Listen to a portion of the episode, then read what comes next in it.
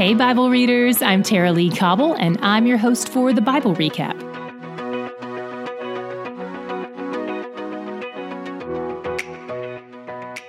One of the things you may notice as we drop into Chronicles from time to time is that things aren't always in the same order.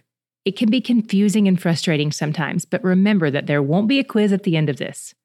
Being able to follow the timeline is super helpful, but our main focus is to see who God is. Besides, most of the time it isn't actually confusing at all. It just requires a little mental adjusting if the storyline moves backward a step instead of forward. We open today with David making plans to move the Ark of the Covenant to Jerusalem, the newly seized, newly named capital of the nation of Israel. You may recall from back in 1 Samuel 4 that the Philistines stole the ark in a battle, and when Eli the priest heard the news, he fell over and died. God plagued the Philistines as long as they had the ark, so they decided to get rid of it by sending it away on milk cows. According to 1 Samuel 6, the cows went first to the Israelites in Beth Shemesh, but they mistreated the ark and several of them died. So they sent it to the home of a man named Abinadab in Kiriath Jearim. It remained there as long as Saul was king, probably because Saul didn't understand its value to the people of Israel. It was considered the earthly throne of God, after all.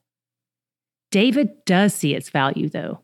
He seeks counsel from God, other leaders, and even the people as he plans to bring the ark to Jerusalem. He decides to assemble the entire nation for this event. But there is one problem from the start.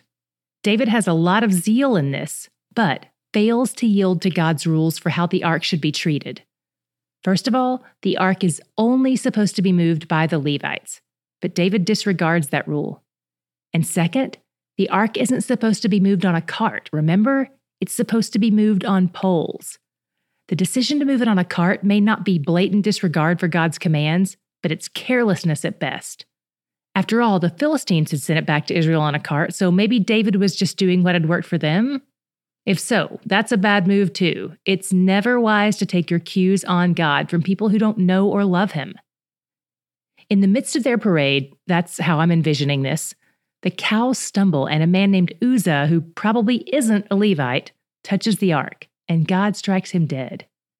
This is a hard scene for some people to swallow, so let's look at a few important reminders. First, God already told them in Numbers 4 that the penalty for touching the ark is death. Second, God is holy, we aren't. But He wants to be near us. So he's given us instructions for how things are supposed to be done in order to manage this kind of challenging relationship. We can't expect him to make exceptions on that. It's already a big enough grace to us that he engages with us at all. Sometimes when people violate his rules, he might choose to be merciful, but we can't demand mercy from him or say he's too harsh if he chooses to stand by his rules.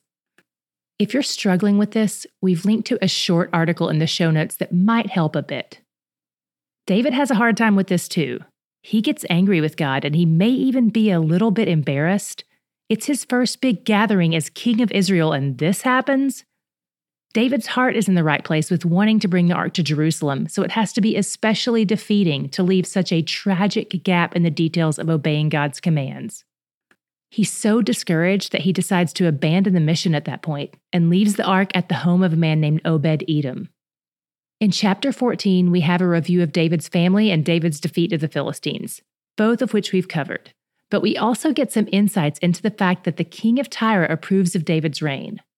While it's not always important to have outside validation, it's probably helpful to know that other kings in the area are supportive of David as the new king. Verse 17 says God caused the nations around Israel to fear David. I find it interesting that God can create emotions, not just in his kids, but even in his enemies. Even the hearts of people who aren't yielded to him still sit under the umbrella of his sovereign control. In chapter 15, David has rallied from the discouragement of Uzzah's death and is ready to finish bringing the ark to Jerusalem.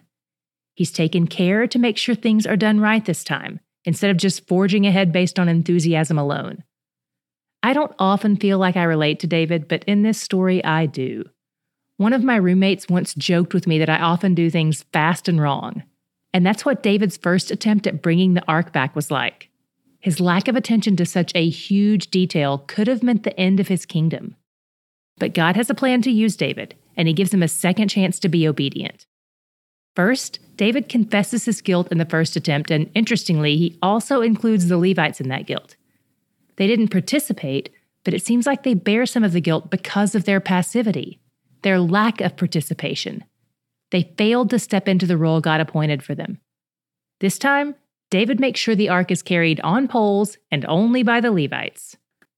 They bring the ark into the city with lots of music and dancing, and everyone is thrilled, except for David's wife, Michal. We'll cover this a little more in the days ahead. Then they bring the ark into the tent, offer sacrifices, and David blesses the people and feeds them all. David also appoints Levites to be in charge of things and has them sing a song of thanksgiving and praise to commemorate the moment. It's basically a remix of a lot of other Psalms, so some of it may even be familiar to you. My God shot today was from the story of Uzzah and David and the ark. It reminded me of Proverbs 14:12, which says, "There is a way that seems right to a man, but its end is the way to death." Both men did what seemed right in their eyes at the time, but without seeking God. God had already told them how this was supposed to be done, so it didn't even require much seeking per se, just attention and obedience.